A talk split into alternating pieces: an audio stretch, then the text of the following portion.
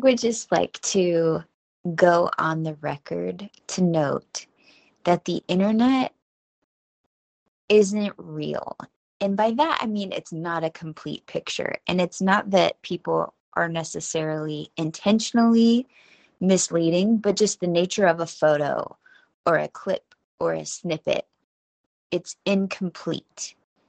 Just like, have I talked about this before? Perhaps in the Naptime Empires podcast around transparency, authenticity, blah, blah, blah.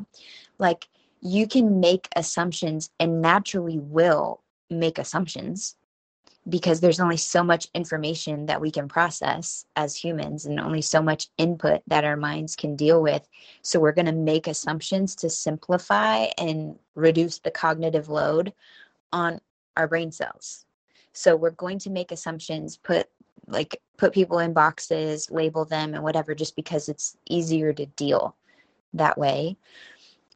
And it's not the other person's fault that we're doing that. That's just human nature but I just want to say, like, it's not real. It's not basically what's sparking this is just being on Instagram for a little bit and seeing how hypey ads and things can be. And it's like, I hope that we can develop a collective discernment and kind of like ground ourselves and remember that there are benefits and drawbacks to everything. As Liz Gilbert quotes in her book, and she quotes someone else, and I always forget who the actual person was. Or is it Liz Gilbert and Brene Brown quotes Liz Gilbert about the ish sandwich? You know, like there's going to be a challenge basically with whatever it is that you do. It's not all rainbows and butterflies.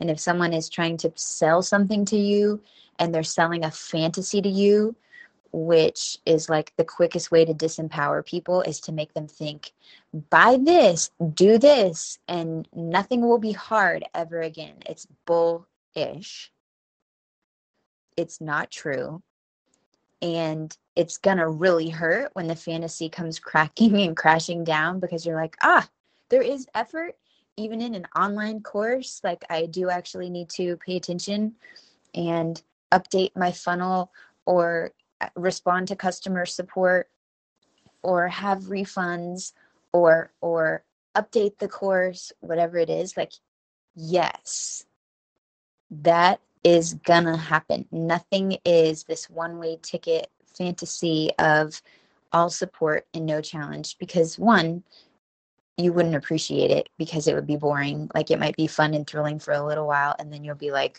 hmm what's next? Because we are built to want and crave challenge. We want that sense of like, yes, I exchanged something here. Like it matters to me.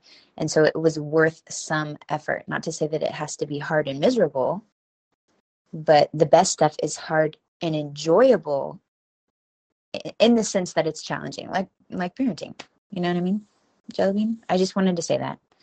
Like filter no filter. I'm not against filters. I actually really love the filter where it makes my hair pink and purple and then there's glitter around it and that's obviously not real. Obviously. So i'm not against that at all. I'm just saying let's just keep our minds aware that we're never seeing the full picture that as transparent as we may try to be with each other, there's always other stuff going on. There are always other factors in the mix. And we just, by the nature of communication, even through words, even as explicit and clear as we can be, people are going to make assumptions even if we're literally saying one thing, people may be like, mm, I know you're saying that it's messy over there, that you don't have all your ish together or whatever, but surely you do. It's like, because we want to think someone has this one way ticket of ease forever. It's just not how it works. And honestly, it's not how we would want it to work, like I said, because it would actually be very boring.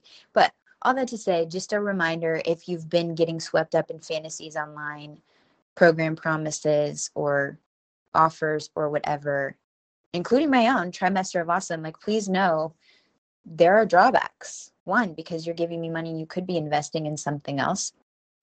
You could be doing something else with that 90 minutes a week. You could come into my world and try these exercises And maybe you would rather diversify your support portfolio and have a separate person to support you with your stuff around your family relationships and then someone separate to do the business piece and then someone separate to work on your own personal mindset values driven perceptions and goal setting and all of that. Maybe you would prefer to have it in multiple people because then if something happens to me and you become too reliant on me then you're up a creek. Not really because you would just diversify. Nothing's missing. Um, you know and my goal also would never be for you to become dependent on me holding that space. Like my goal is to help you actually develop your own like really crank that volume in your mind to hear yourself think and to be able to have the full battery power to be able to bubble wrap that time for yourself as often as you need it. But i can be training wheels in the meantime until you're at that place. And i would love to but i don't ever want you to feel like you're dependent on working with me to get that okay. That's all I wanted to say. It's it's not a complete picture. You know that cuz you can see it in your own life. But just a reminder from outside your head to like remember that they're as glossy and polished and beautiful and sparkly as something may seem on the internet, there's always more to it. And anything that's going to feel actually truly fulfilling to you is going to both support you and challenge you. But if you really get clear on your values, then you can ensure that you're choosing inspired challenges, like proactively choosing your challenges, opting into, I'm going to choose the fun, comfortable action as opposed to, I'm just going to let myself kind of float around and be battered by the waves and then just have to react to challenges, it is possible for you to choose challenges that actually inspire you if you're willing to take the lead and take the driver's seat, take the wheel, if you will, in your own life. Is this a ramble or what? I just had to say it. Let me know if it resonates. Okay, technically that was the end of the episode. But since you're still here, one, I'd love to thank you for spending part of your day with me. And two, I'd love to ask you if you would take 30 seconds, maybe 60, to leave a rating and review in your podcast app before you tap out today. If you've already done that, it's amazing. Please send me a screenshot so I can thank you personally and know that sharing this episode with a friend has the same magical powers, and I deeply appreciate both. Also, in case you're listening to the end to see if I ever actually introduce myself, hi! My name is Nikki Elledge Brown. I'm the host and author of Naptime Empires and this here On Her Terms podcast. You can find me around the internet at Nikki Elledge Brown in most places, but what you may appreciate most is actually over at onherterms.com. It's what I call the insider library. It's where you can get inside scoop, first listen rights, email updates every time there's a new episode, and then special insider only bonus content. It's all over in our private feed. Okay, that's a wrap for real. I'll meet you in the next episode.